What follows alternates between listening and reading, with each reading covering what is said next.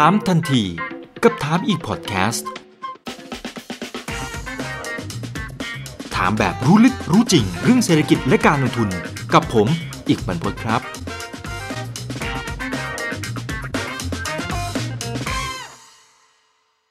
ช่วงนี้ต้องบอกว่าได้รับผลกระทบไปเต็มๆนะครับในหลายธุรกิจหลาย sector นะครับรวมไปถึงทางด้านของเศรษฐกิจไทยที่เพิ่งจะมีการประกาศตัวเลข GDP ออกมา ก็ติดลบลงไป 12.2%นะครับก็ต้องชวนท่านนี้นะครับเข้ามาร่วมพูดคุยกันหน่อยนะครับว่าในเรื่องของหุ้นนะครับที่น่าจะเป็นธีมที่พอจะช่วยเราได้นะครับ อย่างน้อยก็ให้มันผ่านพ้นช่วงเวลาที่มันยากลำบากแบบนี้เนี่ยมันจะมีธีมไหนกันบ้างนะครับสำหรับทางด้านของวันนี้นะครับเรียนเชิญพี่ปุ๋ยสุดสวยนะครับ คุณจิตรามอนธรรมครับ รองกรรมการผู้จัดการฝ่ายวิเคราะห์หลักทรัพย์บริษัทหลักทรัพย์ฟินแลนเซียไซรัสครับ สวัสดีครับพี่ปุ๋ยครับ สวัสดีค่ะ ครับ พี่ปุ๋ยก็เป็นพี่ที่น่ารักเสมอๆนะครับ โอเค เท่าที่ดูนะครับ ตอนนี้พี่ปุ๋ยดูเหมือนจะว่าโอ้โหปีนี้มันมันเจอปัจจัยลบอะทั้งในแล้วก็ต่างประเทศนะครับ ต่างประเทศก็นู่นเลยเจ้าโควิด -19 ก็ป่วนน่ะช่วงนี้ป่วนมากเลยนะครับ แล้วก็ด้านของเศรษฐกิจมันก็ชะลอลงมาต่างประเทศก็ชะลอนะครับ ในบ้านเราก็มีเรื่องของการเมืองการเมืองต่างๆ ที่มันเริ่มเข้ามากวนบ้างนะครับเท่าที่ดูพี่ปุ๋ยให้น้ำหนักกับเรื่องไหนที่ดูแล้วเฮ้ยมันมีนัยยะเหมือนกันนะให้น้ำหนักกับเรื่องไหนที่มีผลกับตลาดใช่ไหมคะครับเอ่อน่าจะเป็นเรื่องของวัคซีนกับเรื่องของโควิดสู้กัน ระหว่างข่าวลบอ่าที่เป็นเอ่อโควิดมาในแต่ละวัน พอเราได้ยินข่าวเรื่องของโควิดหนักๆหุ้นก็จะลงกันทั่วโลก แต่ถ้าเมื่อไหร่แล้วหุ้นก็จะเทไปทางด้านที่เป็นแบบ safe play domestic play ที่เป็นปัจจัยสี่อะไรอย่างนี้ แต่พอเมื่อไหร่ที่มีข่าววัคซีนมา แม้กระทั่งเมื่อกลางสัปดาห์นี้มีข่าวว่าวัคซีนคือวัคซีนไม่ได้อยู่ในเรดาร์เลยในเรื่องของการผลิตวัคซีนนะเรื่องเรื่องการผลิตวัคซีนถูกไหมเราได้ยินแต่ไฟเซอร์โมเดอร์นาคือของอเมริกาทั้งนั้นเลย แล้วก็มีของจีน อยู่ดีๆสปุตนิกวัคซีนก็โผล่ขึ้นมา แล้วก็เป็น stage หนึ่งด้วยขอโทษ แล้วก็เริ่มขายเลยพอวันนั้นที่มีข่าวอะค่ะหุ้นก็บวกกันทั่วโลกแล้วบ้านเราก็จะบวกแรงมาก เพราะว่าตอนที่ มีผลกระทบโควิดเนี่ยใครๆก็ทราบว่าบ้านเราเป็นเศรษฐกิจเล็กและเปิดเพราะนั้นพึ่งพาการท่องเที่ยวเยอะมากเราก็เลยบาดเจ็บจากการท่องเที่ยวเยอะมากพอมีข่าวจากวัคซีนจากรัสเซียปุ๊บหุ้นเราบวกแรงกว่าเอเชีย ตลาดทั้งภูมิภาคเราบวกแรงสุด แต่ก็บวกได้ประมาณครึ่งวันค่อนวัน แล้วก็ประมาณวันเดียวอะไม่เกิน เพราะความที่แบบคนยังไม่ได้มีความมั่นใจกับเรื่องของวัคซีนของรัสเซียพอวันรุ่งขึ้นก็กลับไปตามสภาพของเขา ราะฉะนั้นถ้าพูดถึงน้ำหนักเนี่ยก็จะเป็นเรื่องของวัคซีนกับเรื่องของโควิดที่ต้องสู้กัน อันดับที่สองก็จะเป็น noise แบบมาเรื่อยๆ คือทรัมป์แล้วก็ตอนนี้เหลือระยะเวลาไม่ถึง 3 เดือนใช่ไหมคะ ที่จะเลือกตั้ง แล้วก็ก่อนหน้านี้เนี่ยเสียงเอ่อคือ popular คะแนนคะแนนความนิยมระหว่างทรัมป์กับไบเดนเนี่ยจะห่างกันเยอะมากคือทรัมป์เนี่ยไปแพ้ตรงเรื่องของการบริหารจัดการโควิด -19 นี่แหละที่ที่แย่ประชาชนไม่พอใจ แต่พอเมื่อไหร่เอาเรื่องจีนเข้ามาว่าแบบเป็นเอ่อ Chinese virus เป็นโทษจีน วันนี้ยังโทษจีนอยู่ แล้วก็เอาเรื่องการค้ามาเอาหัวเว่ยชิปมาแบนชิปจากหัวเว่ยอะไรอย่างเงี้ยเสียงเริ่มดีขึ้นเขาก็เลยก็เลยชูธงว่าคือคือแกลบระหว่างเขากับไบเดนเนี่ยมันเริ่มแคบลงเพราะฉะนั้นก็เลยคิดว่าจากเนี้ยไปเนี่ยยิ่งยิ่งเอ่อ จะเริ่มมีการประชุมพักจะเริ่มเลือกเอ่อเลือกผู้แทนพักที่จะลงรับสมัครอะไรอย่างเงี้ยค่ะ ก็คิดว่าเรื่องของสหรัฐกับจีนเนี่ยน่าจะเข้มข้นขึ้น อันนี้ก็เป็นน i ส e กับตลาดทั้งทั้งที่จริง ๆ เราก็ซ้อมใหญ่กันมาตั้งแต่ปี 2018 แล้วนะเรื่องเทรดวอลแต่ถึงซ้อมใหญ่ทีไรเนี่ย พอได้ยินข่าวเราก็ตกอกตกใจทุกที เพราะว่ามันมาในจังหวะที่เศรษฐกิจของจีนเนี่ยไม่ได้เป็นปกติอะค่ะ เศรษฐกิจเขา คือก็เขาก็ยังเดินไม่ได้อย่างแข็งแรงอะเพราะฉะนั้นเพราะฉะนั้นเนี่ยพอพอเจอเรื่องของ trade war ซ้ำเข้ามาอีกเนี่ย มันก็จะมีผลกระทบกับ supply chain ของจีนกันไปหมดทั่วทั้งเอเชีย เกาหลีใต้ไต้หวันแล้วก็ไทยด้วยเหมือนกัน เราก็พึ่งพาทั้งภาคการผลิตภาคบริการแล้วก็ท่องเที่ยวจากจีนเราก็จะเจอผลกระทบไปด้วย ก็จะจะมีเรื่องที่สองเรื่องของสหรัฐจีนที่เป็น noise ในตลาดนะคะ ส่วนเรื่องการเมืองในบ้านเราเป็นอะไรที่ เอาจริง ๆ ถ้าเป็นสถานการณ์ปกติ หมายถึงว่าถ้าเศรษฐกิจเป็นปกตินะ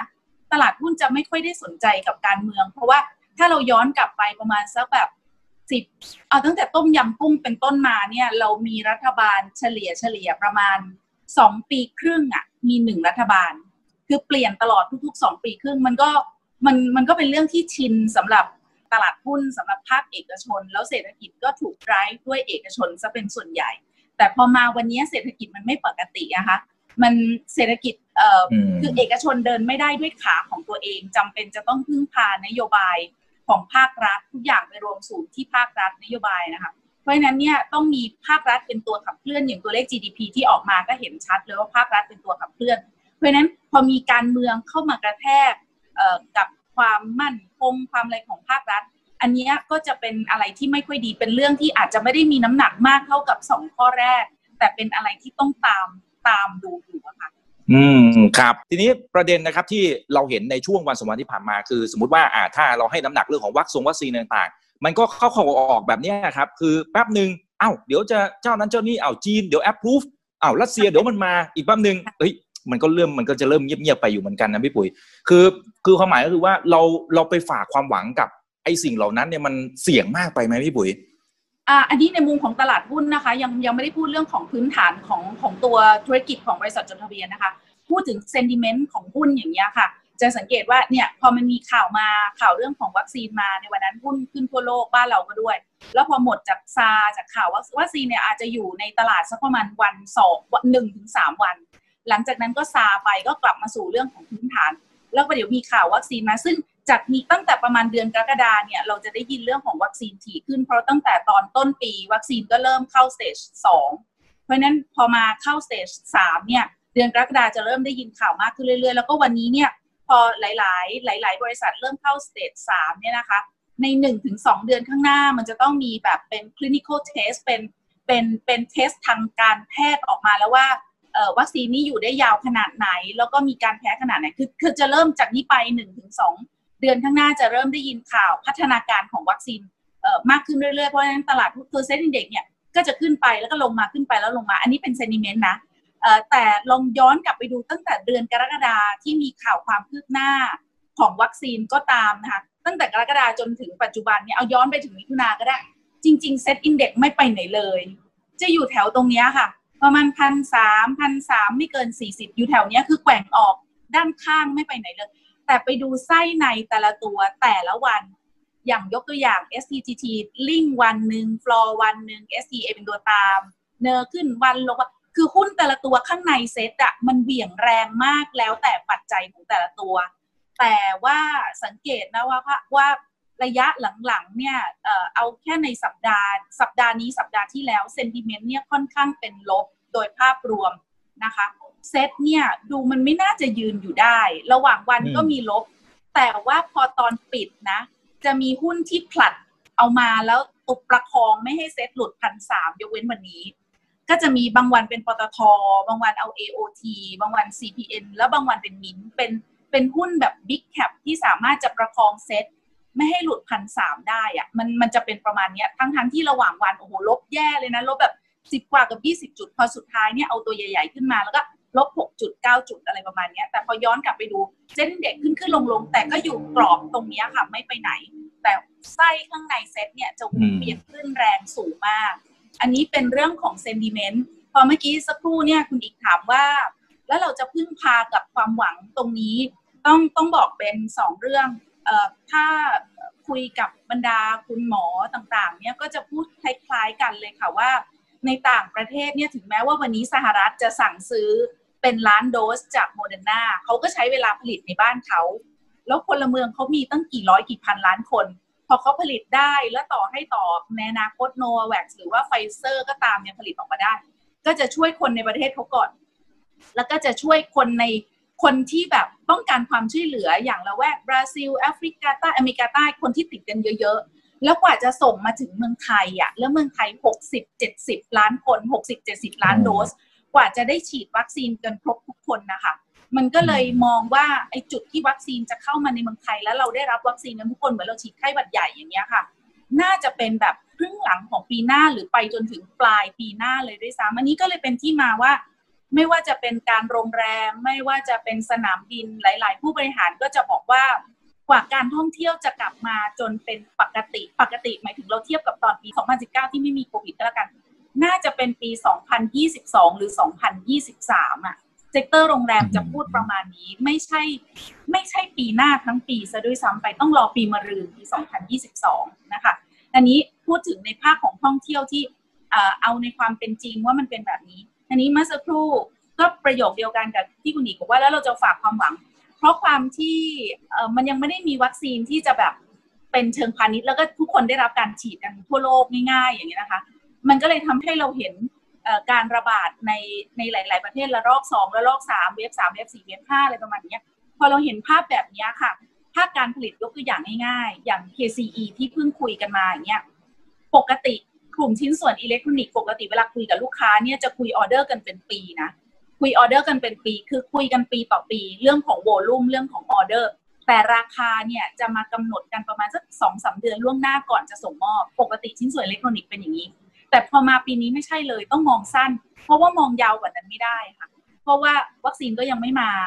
ในขณะเดียวกันก็กำลังจะมี wave ไม่รู้จะ wave ที่เท่าไหร่สามสี่ห้าหกเพราะฉะนั้นไม่มีใครกล้าที่จะสั่งออเดอร์ลูกค้าไม่กล้าสั่งออเดอร์ล่วงหน้า พอลูกค้าไม่ได้สั่งออเดอร์ล่วงหน้าสั่งแค่พอใช้ ผู้ผลิตก็เลยวางแผนการผลิตไม่ได้ยาว มันก็เลยกลับมาที่หุ้นนะคะว่า เราก็เลยไม่สามารถจะวางแผนการลงทุนที่มันยาวออกไปได้ เพราะว่า ถ้าในระหว่างสมมติว่าในระหว่างที่มันยังมีเว็บสองเว็บสามอย่างนี้ แล้วเรายังไม่มีวัคซีนเนี่ยนะคะ ตอนนี้ต้องกลับมาวัดกันว่า คือล็อกดาวน์เนี่ยคงไม่ได้ล็อกดาวน์กันหมดทั่วทั้งประเทศคงจะเป็นจุดๆ แต่ตอนนี้ต้องวัดกันว่าถ้าทุกอย่างกลับมาเป็นปกติช้ามากออกไป ทุกคนต้องรักษาสภาพคล่องมาก ทุกคนจำเป็นต้องมีสายป่านยาว ก็เลยแล้วธุรกิจอะไรอะที่มันจะไปอยู่รอดจนถึงวันวันข้างหน้าตรงนู้นน่ะ มันก็เลยกลายเป็นว่าก็ใช่เราก็ต้องฝากความหวังแบบ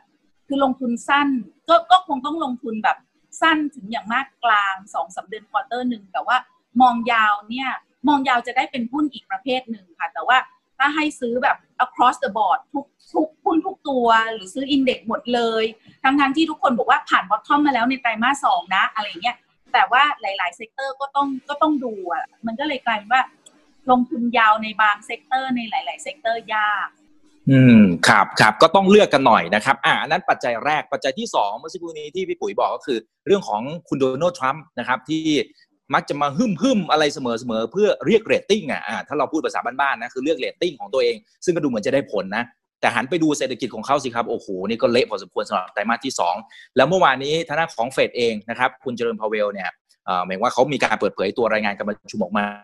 เอ๊ะเท่าที่ดูโทนมันก็ดูค่อนข้างจะกังวลกับเศรษฐกิจอย่างนั้นเหรอฮะพี่ปุ๋ยมันมันเกิดอะไรขึ้นทางที่เขาก็อัดฉีดเขาอัดฉีดเงินแบบโอ้โหแทบจะไม่อั้นเลยนะเออทำไมเขาถึงยังกังวลอีกครับกังวลมากเพราะว่าเศรษฐกิจของสหรัฐเนี่ยเจ็ดสิบเปอร์เซ็นต์พึ่งพาการบริโภคในประเทศ เพราะฉะนั้นเขาจะแคร์มากกับตัวเลขการจ้างงาน การตกงาน แล้วก็วันนี้อย่างเมื่อก่อนที่ทรัมป์จะเซ็น executive order ล่าสุดที่ว่า ให้คนตกงานเบิกได้ 400ก่อนหน้านั้นเนี่ยสัปดาห์ละ 600 นี่ก็ร้อยลงเหลือเออเหลือ 400 แล้วหลังจากนี้ในช่วงช่วงระหว่างนี้ก็รอระหว่างเดโมแครตกับกับรอในคอนเกสที่จะให้ให้ไอตัว 1 ล้านล้านหรือ 1.2 ล้านล้านที่ทรัมป์บอกไว้นะคะก็ตัวเลขก็ยังไม่ได้เป็นที่ตกลงกันนะคะถามว่าพอไหมไม่พอเนื่องจากว่าพลเมืองเขาใหญ่มาก แล้วก็ทุกวันนี้เราเห็นตัวเลข ถึงแม้ว่าการตกงานมันมันมันไม่ได้เป็นแบบ เป็นหลาย ๆ ล้านรายแล้ว แต่ว่ามันยังไม่ได้คนยังไม่ได้เข้าสู่เขาเรียกอะไร workforce อะยังไม่ได้เข้าสู่คือภาคเอกชนยังไม่กลับมาทำงาน ใช่และยังไม่เกิดการจ้างงาน คือคนออกจากงานออกไปแล้วออกไปเลย แล้วไปรับสวัสดิการของรัฐแล้วไม่กลับเข้าสู่แรงงานพอไม่กลับเข้าสู่แรงงานมันก็ไม่มีผลผลิต output ทางเศรษฐกิจออกมา เศรษฐกิจก็ไม่ได้เดินหน้า เพราะฉะนั้นมันจะปั๊ม ปั๊มเงินไปตลอดคืออเมริกาทุกวันนี้ก็เป็นหนี้เยอะที่สุดอยู่แล้ว ใครๆก็บอกว่าในอนาคตข้างหน้าดอลลาร์นี่จะแบบไม่มีค่า มันก็จะยิ่งไกลไปกว่านั้นอีก แล้วในแง่ของมันก็มีสองส่วนนะคะในเรื่องของการช่วยเหลือไม่มาตรการการเงินก็มาตรการการคลังมาตรการการเงินเนี่ยธนาคารกลางทุกประเทศทำจนแบบสุดจนแบบดอกเบี้ยเนี่ยลงมาต่ำแบบสุดๆ แล้วเจอโรมพาวเวลก็ถึงถึงได้บอกว่าถึงตอนนี้เป็นหน้าที่ของมาตรการการคลังแล้วรัฐบาลต้องออกมาตรการต่างๆออกมา แล้วตราบใดที่ เศรษฐกิจอย่างที่บอกว่า 70%เนี่ยพึ่งพาการบริโภคในบ้านเขาแล้วคนตกงานยังเยอะแบบนี้ ก็ก็ต้องอัดเงินอย่างเดียวอะแล้วต้องทำให้เศรษฐกิจมันฟูขึ้นมาให้ได้ ครับอ่าโอเคนะครับ ทีนี้ประเด็นที่ 3 เมื่อกี้ที่พี่ปุ๋ยบอกนะครับ ก็จะเป็นเรื่องของการเมืองแต่น้ำหนักอาจจะน้อยหน่อยเมื่อเปรียบเทียบกับ 2 ปัจจัยแรกนะครับ แต่มันอาจจะเป็นลักษณะของ noise นะครับ แล้วบ้านเราเองก็ค่อนข้างจะมองว่ายังไงอะคือมันก็เป็นประเด็นที่มัน เข้ามาเรื่อยๆอะครับจบเรื่องหนึ่งไปอีกแป๊บหนึ่งมันก็มันก็มีเรื่องใหม่เข้ามาเสมอๆนะครับ ทีนี้พอหันไปดูพี่ฝรั่งอะสิครับพี่ปุ๋ยคือเฮียแกนี่ขายอย่างเดียวเลยอะใช่ขายอย่างเดียวตั้งแต่ต้นปีเนี่ยปาเข้าไปใช่สองแสนสี่หมื่นล้านอะปีนี้เป็นปีที่สี่ ขายติดต่อกันสี่ปีเลย เพราะว่าเออเอาเอาจริง ๆ นะ ถ้าดูในตะกร้าของต่างชาติเนี่ย MSCI South Korea MSCI China MSCI ไทย Thailand เนี่ยกำไรของบริษัทจดทะเบียนเราก็สามสี่ปีนี้ก็ไม่ได้ไปไหน แล้วก็พอปีนี้เรามาเจอเรื่องของโควิด -19 เนี่ย เราก็โดนบอบช้ำอย่างหนักมากนะคะ ซึ่งต่างชาติก็ก็ยิ่งก็ยิ่งจะยิ่งแบบยิ่งขายเข้าไปอีก แล้วพอมาเจอเรื่องการเมืองที่ว่าเป็นนอยส์เนี่ยค่ะ ฝรั่งผู้อยู่ไกลอะเขาก็ไม่ค่อยได้เข้าใจลักษณะของเราหรืออะไร แต่พอเห็นมันมีการเมืองเห็นมันมีความไม่มั่นคงคือเป็นความเสี่ยงอันใหม่ที่เพิ่มเข้ามาอีก เพราะฉะนั้นเขาก็เลยไอการที่แบบอาจจะมีซื้อสลับบางวันตอนนี้ก็ไม่อยากจะคิดเลยอะไม่ได้มีความหวังเลย เพราะฉะนั้นคนที่เป็นคนซื้อก็มีอยู่แค่โลโก้ในประเทศอะค่ะไม่นักลงทุนทั่วไปก็เป็นสถาบันสองแรงนี้ท่านี้ถ้าเกิดว่าสถาบันที่เคยพยุงตลาดมาตลอดเลยเนี่ย วันนี้ก็หลุดพันสามไปแล้ว ก็ก็ไม่รู้จะลง คือภาพทางเทคนิคก็เสียในแง่ของฟันดัมเมนทัลมันก็การฟื้นตัวของเศรษฐกิจก็ช้าออกไป มันก็ดูไม่ค่อยจะดีอะค่ะ มันก็มีอีกแบบหนึ่งนะอันนี้คิดเล่นๆ อันนี้เป็นคิดในเชิงที่ เอ่อเอาพูดอย่างนี้ดีกว่าพูดพูดให้ชวนคิดดีกว่า เพราะว่าไม่ได้มีหลักฐานแล้วมันไม่เกี่ยวกับ fundamental ในช่วงที่ผ่านมาต่างชาติขายตลอด แต่เซ็ตบ้านเราไม่หล่นจากพันสามเลยไม่หลุดพันสามเหนียวแน่นมาก เพราะคนที่ซื้อมีอยู่เจ้าเดียวคือสถาบันในประเทศ แล้วก็ไม่ได้ซื้อทุกตัวถูกไหมคะ เพราะมันซื้อหุ้นไม่ได้ทุกตัว แต่ซื้อหุ้นใหญ่บางตัวที่พยุงตลาดได้ แต่พอพันสามเนี่ยมันมันมีความเสี่ยงเยอะเข้ามาการเมืองเริ่มเข้ามาแล้วพันสามเอาไม่อยู่พอเอาไม่อยู่เนี่ย แล้วมันหล่นลงมา มันแบบคือเขาจะคิดอย่างนี้ได้ไหมว่า ถ้าหล่นจากพันสามลงมาซึ่งภาพทุกอย่างมันเสียไปหมด ภาพเทคนิคก็เสียไปหมด ก็ทุบเลยดีไหมทุบแล้วไปเอาของถูกข้างล่าง ก็เป็นไปได้ เดี๋ยวเอางี้ เอาธีมที่พี่ปุ๋ยคิดว่าน่าจะเป็นหลุมหลบภัยได้ ให้ผ่านพ้นเนี่ยไอ้สามปัจจัยที่มันเข้ามาเป็นน้อยนู่นนี่นั่นอะไรอย่างเงี้ยนะครับนะแล้วเดี๋ยวเรามาตลุยคำถามจากคุณผู้ชมทางบ้านกัน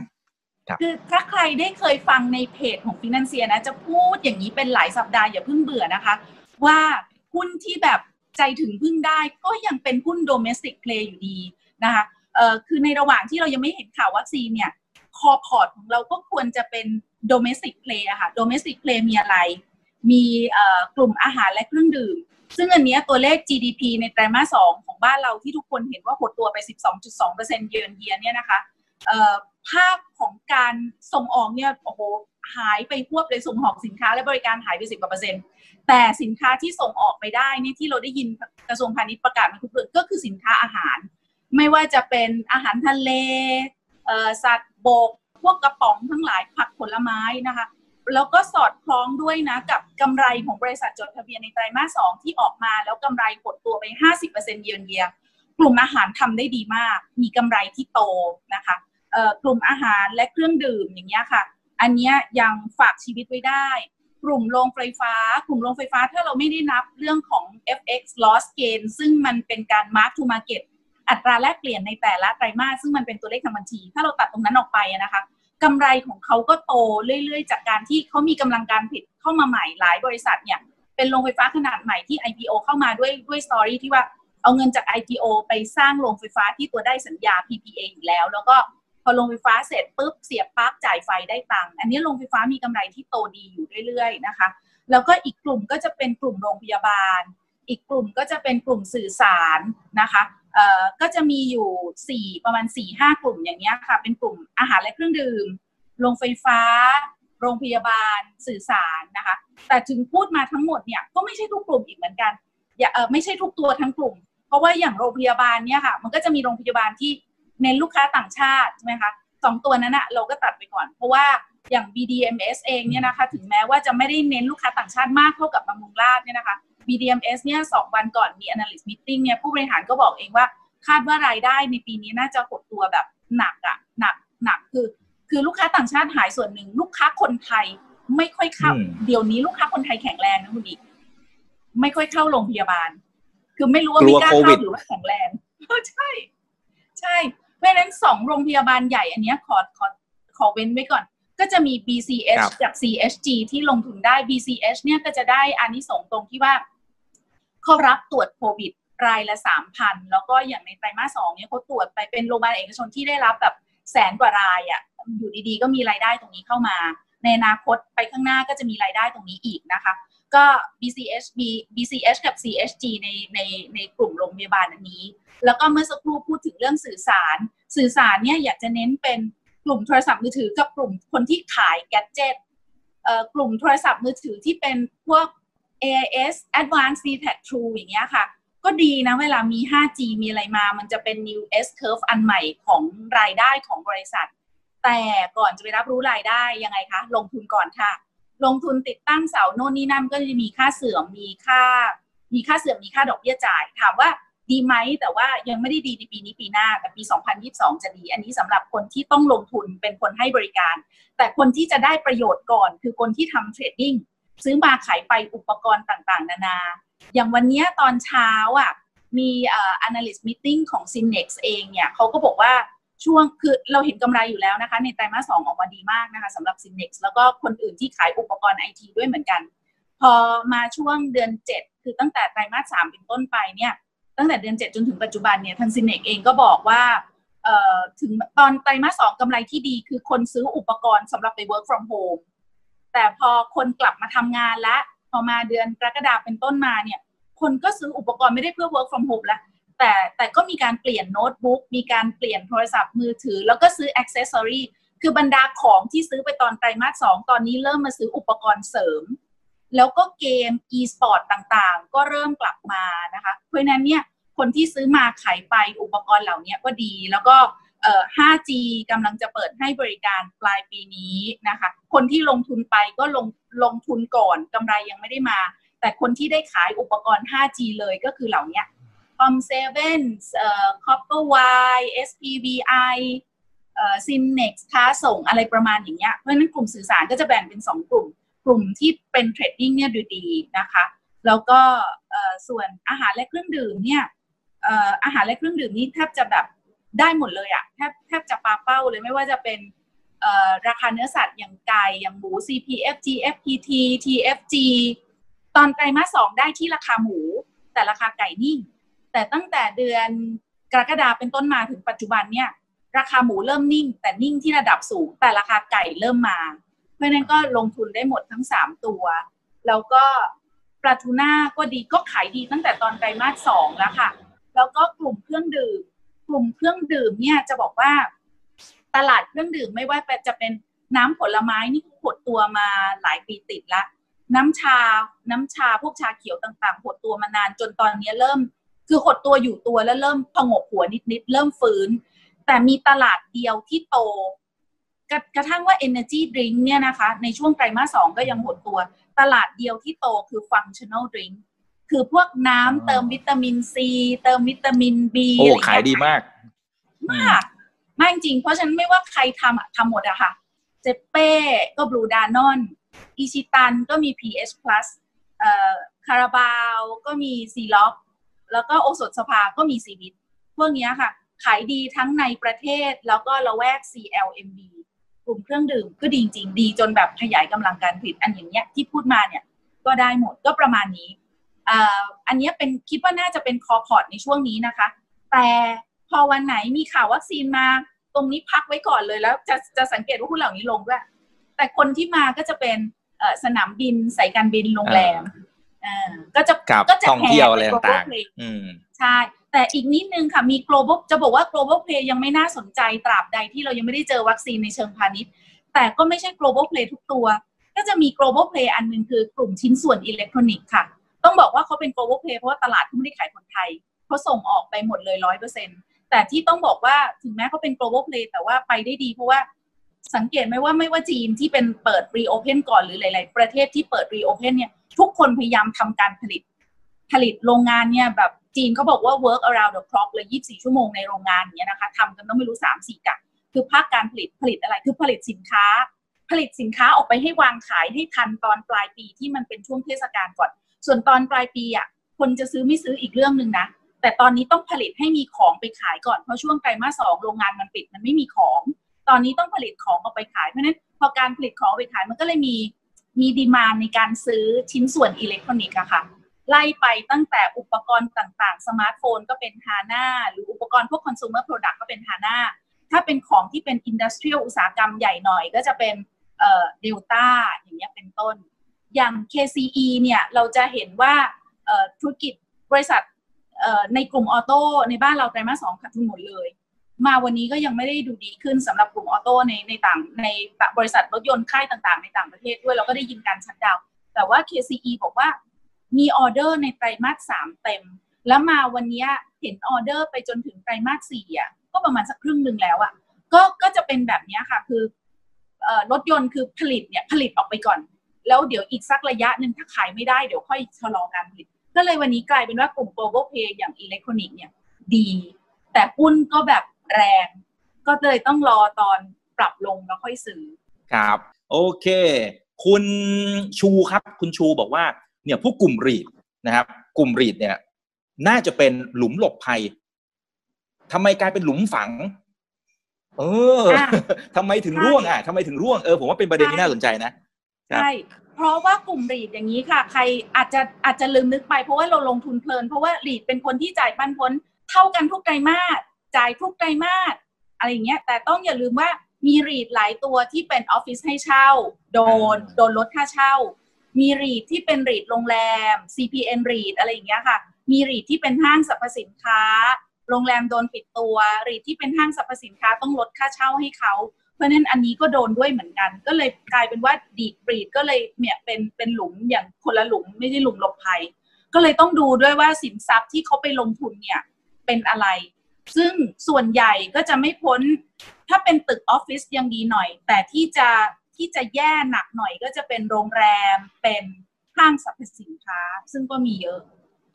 เพราะนั้น REIT ที่ REIT ที่ยังพอไปได้นะคะ จะเป็นพวก infrastructure infra fund อย่างนี้มากกว่าอย่างเช่น BTS GIF เพราะว่าเขาก็จะโดนผลกระทบรถไฟฟ้าโดนไปตอนตอนไตรมาสสองที่พวกเราบ้านเรา work from home ไม่นั่งรถไฟฟ้านะคะแต่ตอนนี้เราก็กลับมาละก็เป็นก็ใช้ชีวิตกันปกติ เพราะนั้น BTS GIF ก็กลับมาปกตินะคะ แล้วก็อย่าง EGAT IF อย่างเงี้ยค่ะ ก็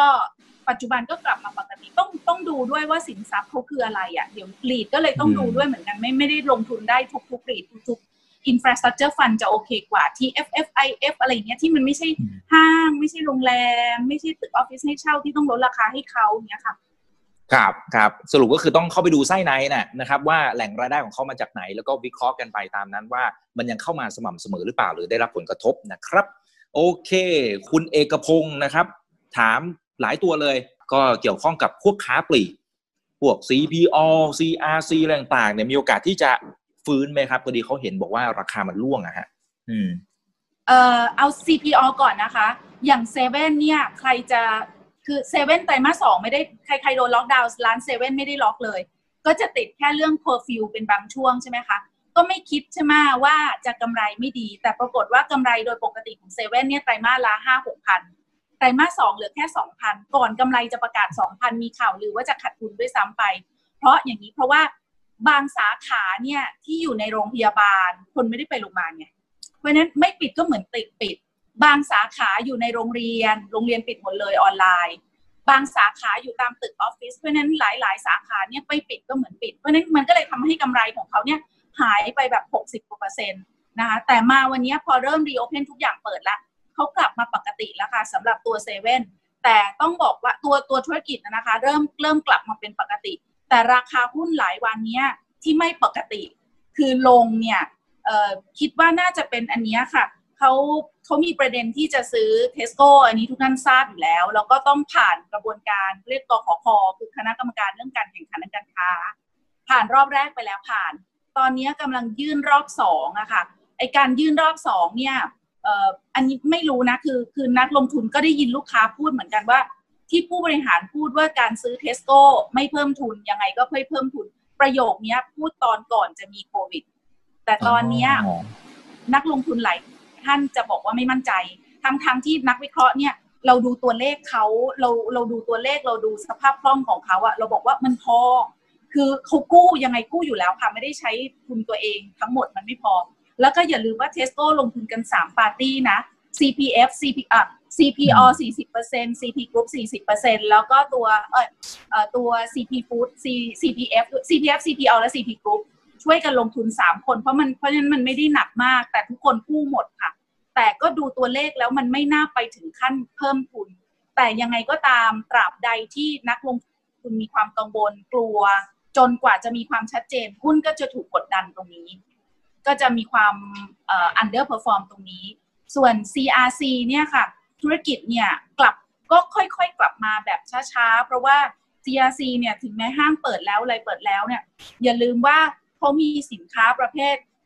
เออเขาเขามีของนำเข้าแบบสินค้าแฟชั่นสินค้าอะไรอย่างเงี้ยซึ่งเข้ามาตอนไตรมาสสองไตรมาสสองขายไม่ได้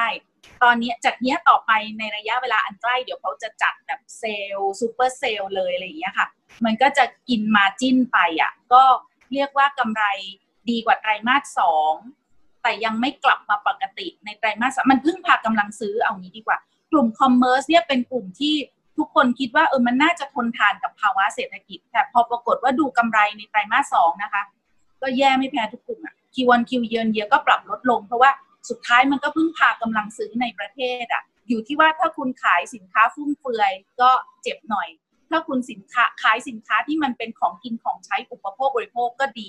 กับอันที่ดีอะไม่น่าเชื่อเป็น home improvement ค่ะ คือไตรมาสสองสิ่งที่เกิดขึ้นในช่วง work from home คือ คนออกไป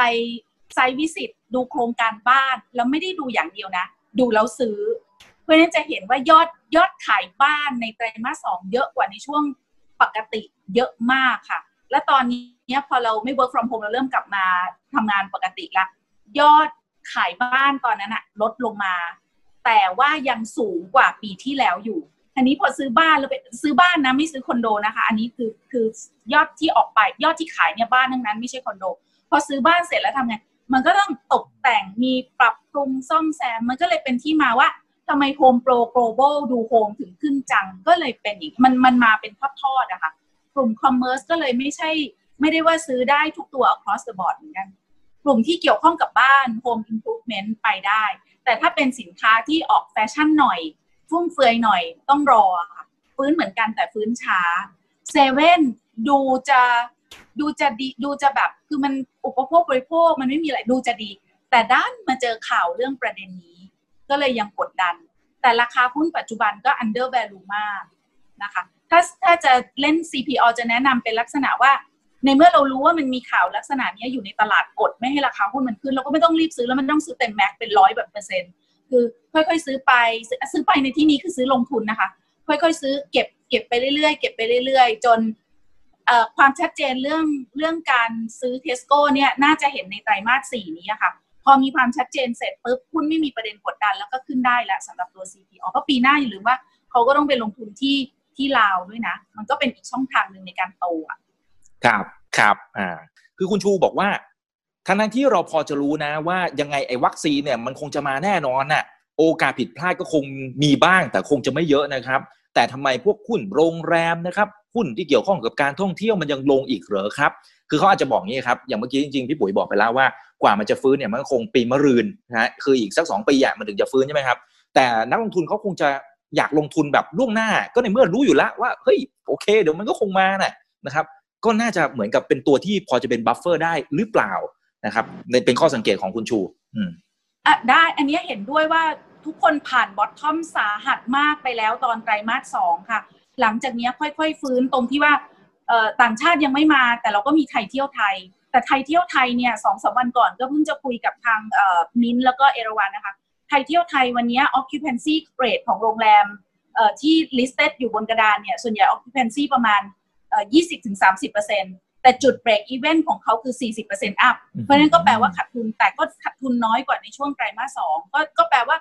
ไตรมาสสามเนี่ยขาดทุนอยู่แต่ขาดทุนน้อยกว่าไตรมาสสองก็คือดีขึ้นเรื่อยๆ ถ้าสามารถลงทุนยาวได้เป็นปีอย่างเงี้ยค่ะ กลุ่มโรงแรมก็เชื่อว่าบอททอมไปแล้ว แล้วก็ค่อยๆฟื้นตัวอย่างช้าๆ ถ้าสามารถลงทุนยาวได้เป็นปีอัพขึ้นไป ลงทุนได้แต่จะฝากข้อคิดนิดเดียวนะคะว่า ถ้าวัคซีนผิดพลาดไปมาช้ากว่าคาด หรือว่าเกิดระบาดเข้ามาคือเป็นวงกว้างกว่านี้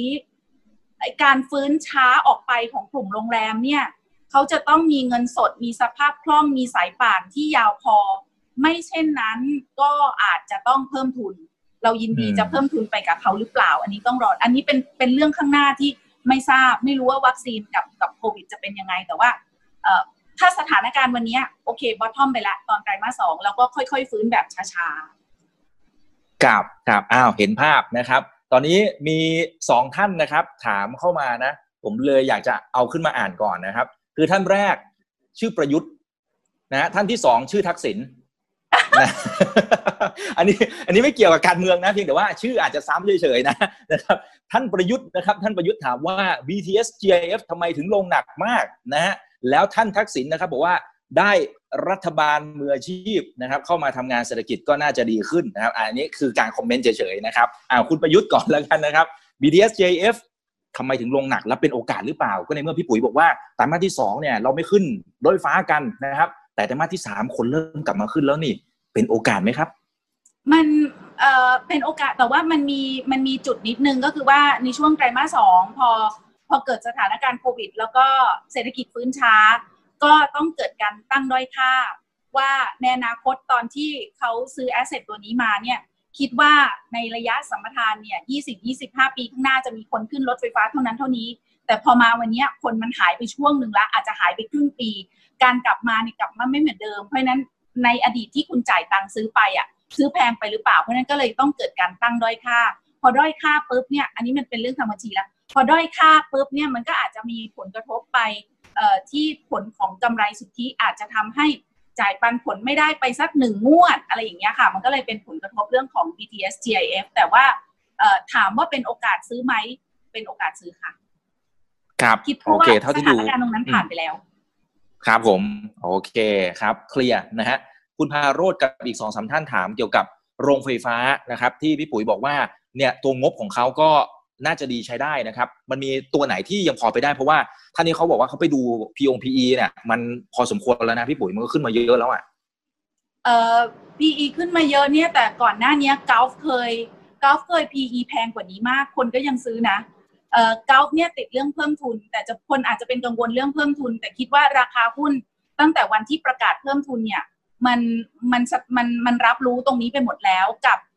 เงินที่ได้จากการเพิ่มทุนเนี่ยเขาไปซื้อโรงไฟฟ้าในเยอรมัน ซึ่งมันเป็นโรงไฟฟ้าที่ไม่ต้องรอก่อสร้างค่ะเขามีตังมีรายได้มีอะไรอยู่แล้วเพราะนั้นความหมายก็คือว่าพอจบดีลปุ๊บถืออยู่ในสัดส่วนเท่าไหร่ก็เอากำไรเข้ามาเลยสัดส่วนเท่านั้นกำไรเติมเข้ามาเลยเต็มที่เพราะนั้นเรื่องของเจ้าเนี่ยยังน่าสนใจอยู่ GPSC กับ B กริมเนี่ยเป็นคนที่โดนกระทบทางอ้อมในเรื่องไม่อ้อมแหละเรื่องโควิดเหมือนกันตรงที่ว่าโรงไฟฟ้าของเขาอะอยู่ในจุดที่เอ่ออยู่อยู่ตรงแถบ EC ตรงนั้นถูกไหมคะเพราะฉะนั้นเนี่ย เเวลาช่วงโควิด -19 เนี่ย แล้วโรงงานอุตสาหกรรมต้องปิดการทำงานลดกะ คือลดการใช้ไฟอะที่เขาเรียกว่า IU demand ลูกค้าอุตสาหกรรมอย่างเงี้ยค่ะ และหลักๆจะเลยจะเป็นลูกค้ากลุ่มออโต้ลดการใช้ไฟลง เพราะนั้นเนี่ยบริษัทก็รายได้ลดลง แต่พอมาวันนี้ทุกอย่างกลับมาเป็นปกติกลุ่มออโต้ก็กลับมาเป็นเกือบใกล้ปกติมากแล้ว GPSC ก็น่าสนใจ B Grim ก็น่าสนใจ ทั้ง 3 ตัวเลย EA เขาก็เขาจะ เขาก็เขาก็ไป New S Curve ของเขาอะค่ะ เป็นเรือไฟฟ้ารถไฟฟ้าปลายปีนี้ ส่วนที่ไปลงทุนที่ next 40%ก็จะไปเป็นรอรอประมูลรถไฟฟ้าบัสรถบัสไฟฟ้า อันนี้ก็ไปรอว่าปีหน้าน่าจะมีการประมูลเขาก็จะได้ตรงนั้นด้วย ส่วนตัวแบตเตอรี่ในระหว่างเนี้ยโรงงานแบตยังไม่เสร็จสักทีก็ไม่เป็นไร ก็ซื้อแบตเตอรี่ที่บริษัทลูกของตัวเองที่ไต้หวันอมิตาไต้หวันเอามา ใส่ในเรือในรถไฟฟ้าอะไรอย่างนี้ไปก่อน แล้วก็รับรู้รายได้ไป เมื่อก่อน PE เคยแพงกว่านี้อย่าง Gulf อย่าง GPSC แล้วก็ถ้าจะบอกเรื่อง PE แพงเนี่ยเพราะว่าคนมองข้างหน้ามากกว่า คนซื้อหุ้นตั้งแต่วันนี้เพื่อมองกำไรในวันข้างหน้า PE วันนี้มันก็เลยแพง แต่พอกำไรในอีกสักสองสามปีข้างหน้า มันโตขึ้นโตขึ้นเนี่ย PE วันนั้นอะ่ะ มันก็จะถูกลงอะค่ะ อืม ครับ ครับ โอเค เข้าใจเลยนะครับ คุณนัทพัฒน์นะฮะบอกว่าโรงงานเก่า KCE ที่ไฟไหม้ไปนะครับพอดีคุณนัทพัฒน์อาจจะเห็นเมื่อสักครู่นี้ที่ที่พี่ปุ๋ยเมนชั่นถึง KCE เนี่ยนะครับ ที่โรงงานเก่าเขาไฟไหม้ไปมันเป็นยังไงบ้าง กระทบอะไรหรือเปล่า ไม่กระทบค่ะ เพราะว่าอันนั้นเป็นโรงงานที่กะจะย้ายอยู่แล้ว ไม่ได้มีการผลิตไม่ได้อะไรกะจะย้ายอยู่แล้วค่ะ ก็ไม่ได้มีผลกระทบอะไรค่ะครับครับคุณพิทักษ์นะครับ บอกว่า policy risk นะครับเรื่องของความเสี่ยงในเชิงนโยบายจากรัฐมนตรีท่านใหม่จะเกิดขึ้นอีกไหมหลังรับตำแหน่ง อืม อืมหรืออันนี้ต้องก็ต้องตามดูเรื่องของ policy นะเรื่องเรื่องของ policy ก็ต้องตามดูด้วยว่าจะมี policy อะไรเข้ามา แต่ว่าวันนี้คือรัฐบาลต้องเป็นตัวช่วยอย่างเดียวอะต้องต้องไม่เป็นตัวฉุดจะทำ policy อะไรก็ตามต้องอย่าทำความเสี่ยงเพิ่มเข้ามาในตลาดซึ่ง ความเสี่ยงมันก็เยอะอยู่แล้ว ต้องเป็นตัวช่วยอย่างเดียวเลยค่ะครับ คุณสุขสารบอกว่าได้ยินมาว่ารัฐบาลจะออกแพ็กเกจโรงไฟฟ้าชุมชนเนี่ย ถ้าออกมาอย่างนั้นจริง ๆ จะมีหุ้นตัวไหนได้ประโยชน์ไหมครับ โรงไฟฟ้าชุมชนก็จะมีเอ่อถ้าเป็นขยะก็จะ ETC แล้วแต่ว่าจะใช้เชื้อเพลิงอะไรนะคะ แต่ว่ากันปุนเดมโป AEA CE TSE เอ่ออะไรนะ หลายตัวเลยตัวเล็กๆอะค่ะ SSP เอ่อ ACET ETC อะไรอย่างเงี้ยโรงไฟฟ้าตัวเล็กๆอะค่ะ ก็จะอยู่ในขายแต่ก็ต้องไปประมูลไงก็อยู่ในขายที่ว่าอยู่ที่ถ้าประมูลได้ก็ได้ครับทีนี้มันก็ขึ้นอยู่กับไอตัวซอสนะครับ หรือว่าไอตัวแหล่งเชื้อเพลิงอะไรต่างๆด้วยว่าจะเป็นอย่างไรนะครับ โอเค คุณไพลินนะครับ บอกว่าลงทุนระยะสั้นเนี่ย ตอนนี้แนะนำไหมคะ ถ้าแนะนำเนี่ย เอาตัวไหนดีพอดีวันนี้เซ็ตหลุด พันสามภาพก็เลยดูตรงแง่ของเทคนิคมันก็ดูแย่ เอาเป็นว่ารอตั้งรับ แต่ยังไม่ยังไม่ซื้อดีกว่าค่ะ รอตั้งรับ ถามว่ารับอะไรเนี่ยก็จะเป็นกลุ่มที่ไม่พ้นปัจจัยสี่อะค่ะ กลุ่มอาหารกลุ่มเครื่องดื่มนะคะ ถ้ากลุ่มเครื่องดื่มเนี่ย คนจะมักจะนึกถึงโอสถสภากับคาราบาวที่ที่จริง ๆ มันก็มีเซเป้แต่เซเป้ไม่ค่อยวิ่งเนาะแต่ถ้าเป็นหุ้นแบบมหาชนคนชอบเล่นก็จะคาราบาวกับโอสถสภา ครึ่งปีหลังโอสถสภา ถ้าครึ่งแรกต้องเล่นคาราบาว ครึ่งปีหลังควรจะมาเล่นโอสถสภา เพราะกำไรของโอสถสภาครึ่งหลังจะโตมากกว่าครึ่งปีแรก เพราะว่ากำลังการผลิตซีวิตอันใหม่ เข้ามาในครึ่งปีหลัง ครึ่งปีหลังโอสถสภามีกำลังการผลิตใหม่ แต่คาราบาวไม่มีคาราบาวจะไปมีกำลังการผลิตใหม่เอาตอนปลายปลายปีเลยแต่มาสี่เพราะนั้นก็โอสถสภาน่าสนใจ นอกจากนั้นเนี่ยค่ะ CPF ที่ว่ากำไรดีแล้วเพราะราคาหมูราคาไก่ดี ไตรมาสสามจะดีกว่านั้น ไตรมาสสามจะดีกว่าสองนั้น CPF ก็น่าสนใจ แล้วก็ถ้าบางที CPF แพง เอามาเล่นแบบเป็นเก่งกำไรเน้นเก่งกำไรนะ GFPT ก็พอได้ เพราะว่าสายกำลังการผลิตใหม่เขายังไม่มา ตอนนี้เวลามีออเดอร์มาเยอะๆ ก็รับไม่ได้อยู่ดี เพราะโรงงานไฟไหม้ไปตั้งแต่ปีที่แล้ว สายกำลังการผลิตใหม่คือมาปีหน้า ตอนนี้ออเดอร์มาก็รับไม่ได้เต็มที่ก็จะได้ตรงที่ราคาเนื้อสัตว์มันขึ้น มันก็ CPF จะเป็นคนแรกก่อน แล้ว CPF แพงแล้วค่อยมามาเอ่อ GFPT กับ DFG ค่ะ แล้วก็ส่วนถุงมือก็ถุงมือเนี่ย ถ้าดูถ้าดูกำไรเลยเนี่ยนะคะไตรมาสสองว่าดีแล้วสามเนี่ยจะพีคมากแล้วสี่ขึ้นไปอีก ปีนี้คือกำไรแบบสบายๆ อย่างที่คุณสุวัสด์ FSSIA คาดประมาณ 5-6 พันล้านก็ไม่น่าจะไกลเกินเอื้อม ปีหน้าเนี่ย volume ล็อกไปแล้วแต่ราคาเดี๋ยวมาคุยกันอีกทีอะไรเงี้ยก็แต่ตัวตัว STGT เนี่ยตอนนี้มันไม่ perform เพราะคนเกรงว่าวันศุกร์พรุ่งนี้จะติดแคชอีกหรือไม่ติด เพราะว่า PE คือคือ cash เกณฑ์ของ cash รอบสองนี่ไม่รู้แล้วว่าตลาดคิดยังไง ไม่รู้คิด turnover ไม่รู้คิดอะไรเหมือนเหมือนรอบแรกหรือเปล่านี่ไม่มีเกณฑ์นะก็ก็จะเป็นประเด็นที่มีความกังวลแต่ว่า ถ้าไม่มีประเด็นเรื่องโดนติดรอบสองเนี่ยวันจันทร์หน้าก็จะหลุด จาก cash balance ก็ก็น่าจะกลับมา ถ้าถ้าข่าวโควิดยังอยู่นะคะ ก็จะกลับมาคึกคักมากขึ้น แต่ถ้าวันไหนมีข่าววัคซีน STX เอ่อ STGT ก็จะลงกระหน่ำประมาณนี้ก็ก็เป็นหุ้นอย่างนี้ค่ะ ครับจริงครับ โอเคนะฮะมีบางท่านถามเกี่ยวกับเมเจอร์นะครับบอกว่าเนี่ยเมเจอร์พอเขาเริ่มมีการปลดมาตรการล็อกดาวน์คือไม่แน่ใจว่าคนเนี่ยกล้าไปดูหนังอะไรมากน้อยแค่ไหนยังไงนะครับ มีโอกาสที่จะฟื้นไหมนะครับ ขึ้นอยู่กับหนังค่ะ คือไก่กับไข่นะ คนเอ่อคนจะเข้าไปดูหนัง สมมติคนอยากจะไปดูหนังตอนนี้มันไม่มีหนังอะไรให้ดูเลยอะค่ะ มันเป็นหนังสั้นแล้วมันก็เป็นหนังแบบ มันไม่ใช่หนังฟอร์มยักษ์อะมันไม่ได้น่าดู คนอยากเข้าไปดูก็ยังไม่มีไม่มีหนังมาฉาย ส่วนทางบริษัทสมมุติถ้าจะเอาหนังมาฉาย แต่ช่วงนั้นเกิดเป็นช่วงที่จะต้องระวังโควิดอีกมันก็ไม่ได้มันก็เลยไก่กับไข่แต่คิดว่าในช่วงไตรมาสสี่อะคิดว่าสถานการณ์เรื่อง เรื่องโควิด เรื่อง social distance คือน่าจะแบบค่อยๆดีขึ้น แล้วก็ถ้าดูดูดูเรื่องอย่างนี้ดีกว่าเมเจอร์เนี่ยณวันนี้ยังทำกำไรไม่ได้ เพราะว่าการนั่งสองที่เว้นสองที่แถวแล้วเป็นแถวคือทั้งโรงเนี่ยมันขายบัตรได้ยี่สิบห้าเปอร์เซ็นต์น่ะ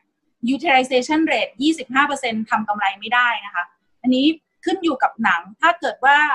หนังไม่ว่าหนังดีๆ หนังต่างประเทศจะมู่หลานจะ Fast & Furious อะไรก็ตาม ถ้าเริ่มมีหนังมาอย่างเงี้ย คิดว่าเมเจอร์น่าสนใจน่าลงทุน เพราะเชื่อว่าถ้าหนังมาคนก็จะเข้าไปดูโดย โดยการใส่แมสใส่อะไรเราก็ระวังกันอยู่แล้วอะค่ะ แต่เราก็จะเข้าไปดูแต่ตอนนี้คืออยากดูแต่มันไม่มีหนังให้ดูไงเพราะฉะนั้นดูดูหนังดู line up ของหนังดีกว่า เมื่อไหร่เห็นหนังฟอร์มยักษ์ฟอร์มดีๆมาเมเจอร์จะน่าสนใจมากเพราะแลกการครับ คุณหนึ่งบอกว่ากลุ่มประเภทที่มันเป็นซื้อนี้เสียนะครับเป็นยังไงบ้าง นะครับรอลุ้นงบ Q2 อยู่นะครับ555อ่ามีหัวเราะด้วยนะครับแสดงว่าอารมณ์ดีนะครับ อ่าเขาเขาอ่าแสดงว่ากำไรอยู่แล้ว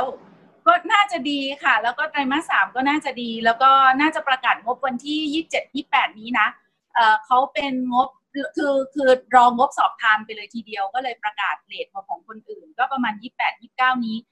ไปดู Bloomberg consensus เหมือนกัน เขาคิดว่าน่าจะมีกำไรประมาณ 700 ล้าน ถ้าได้ 700 ล้านจริงก็จะพอๆกับไตรมาสหนึ่งแต่ไตรมาสสามก็น่าจะดีขึ้น แต่ต้องระวังนิดนึงเรื่องเรื่องหนี้เสียหนี้เสียเนี่ยเรามองมุมเดียวไงว่า ช่วงนี้มันมีหนี้เสียให้ซื้อเยอะแล้วซื้อได้ถูก แต่เราต้องมองฝั่งขาที่เป็นขาต้นทุนเขาด้วยนะว่าเขาซื้อหนี้เสียมาเสร็จแล้วเวลาขายอะเขาจะขายยากไหมอะสภาพเศรษฐกิจแบบเนี้ยเขาจะขายขาดทุนไหมอะไรเงี้ยก็ก็ต้องมองแบบนี้ด้วยอย่ามอง อย่ามองขาเดียวคือขารายได้นะคะ แต่ว่าไม่ว่าจะเป็น JMT ไม่ว่าจะเป็นแบมเองก็ตามเนี่ย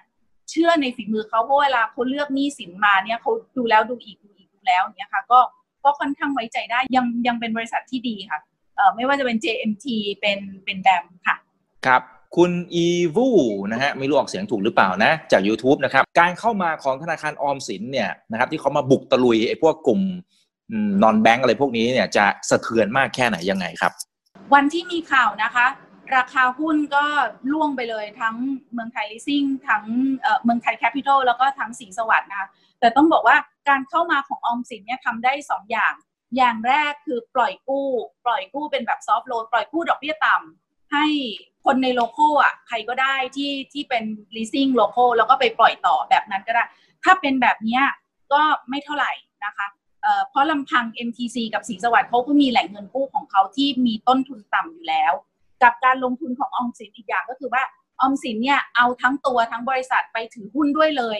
กับบริษัทที่เป็น leasing ในโลโก้ต่างๆ แล้วก็ลงมาลุยด้วยเลยนะคะ อันนั้นน่ะก็จะน่ากลัวกว่าอันแรก แต่จะบอกว่าถึงแม้ว่าจะน่ากลัวนะคะ อย่าลืมว่าไม่ว่าจะ MTC สีสวัสดิ์เขาอยู่ในตลาดของเขามานานเป็นเป็นสิบกว่า 20 ปีอยู่แล้ว มีสาขากระจายทั่วประเทศ รู้จักลูกค้าเป็นอย่างดี แล้วก็เวลาถ้าถ้าเราพูดถึงปล่อย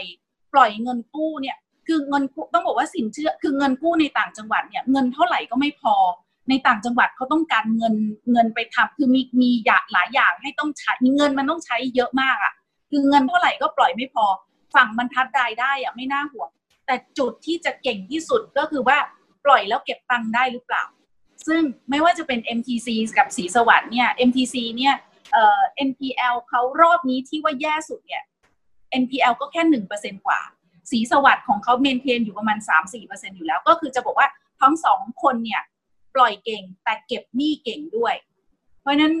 ไม่ว่าใครจะลงมาเล่นเนี่ยนะคะ ก็มันก็มันก็มีคู่แข่งในตลาด มันก็มีคู่แข่งในตลาดตลอดนะคะ แต่คิดว่าในระยะยาวอะ่ะ มันก็จะตอบคือเชื่อที่พูดมาคือเชื่อว่าในระยะยาว MTC อะอยู่ได้และอยู่ได้ดี แต่พอมีข่าวอย่างเงี้ย แล้วถ้าราคาหุ้นอยู่ในระดับสูงๆ มันหุ้นมันก็จะแกว่ง เพราะมันก็เป็นธรรมดาที่คนต้องกลัวเรื่องการแข่งขันเอ่อจนกว่าหุ้นเนี่ยจะประกาศผลประกอบการออกมา ก็ต้องรอทีละสามเดือนสามเดือน จนประกาศผลประกอบการออกมา ว่าเอ้ยกำไรเขาไม่เป็นอะไรนะกำไรยังนิวไฮได้นะหุ้นก็จะกลับไปต่อ ก็หุ้นจะเป็นลักษณะนี้ค่ะ แต่ส่วนตัวแล้วก็ยังเชื่อกับ MTC อย่างมากๆค่ะครับผมเอาละฮะคุยกันสนุกสนานกันไปนะครับ ถ้าอยากจะติดตามพี่ปุ๋ยครับ มีช่องทางไหนอะไรยังไงบ้างครับ ช่วงเวลาไหนที่พี่ปุ๋ยไลฟ์บ้างครับ อ๋อแปดโมงครึ่งค่ะ เจอกันทุกวันนะคะที่ Facebook Financier Cyrus Security ค่ะ ตอน8โมงครึ่งแล้วก็ยาวไปจนถึง9โมงกว่าๆเลยมีทั้ง Fundamental Technical แล้วก็ถามตอบทุกคำถามเลยค่ะ8โมงครึ่ง Financier Cyrus Security เพจเอ่อเพจ Facebook ค่ะ ครับก็ไปตามกันได้นะครับ ไป Follow กันได้ก็จะได้ข้อมูลแบบปึ๊กๆแบบนี้นะครับ ไปเติมความรู้ให้กับพวกเราได้ จะได้มองรอบด้านก่อนที่จะตัดสินใจในการลงทุนนะครับเอาละครับพี่ปุ๋ยขอบคุณมากนะครับ เดี๋ยวข้างหน้าคุยกันใหม่นะครับค่ะขอบคุณทุกท่านค่ะ ขอบคุณขอบคุณอีกด้วยคค่ะรับ ขอบคุณมากครับ อย่าลืมนะครับว่าเริ่มต้นวันนี้ดีที่สุดขอให้ทุกท่านโชคดี และขอให้มีเสรีภาพในการใช้ชีวิต ผมอีกบรรพตครับ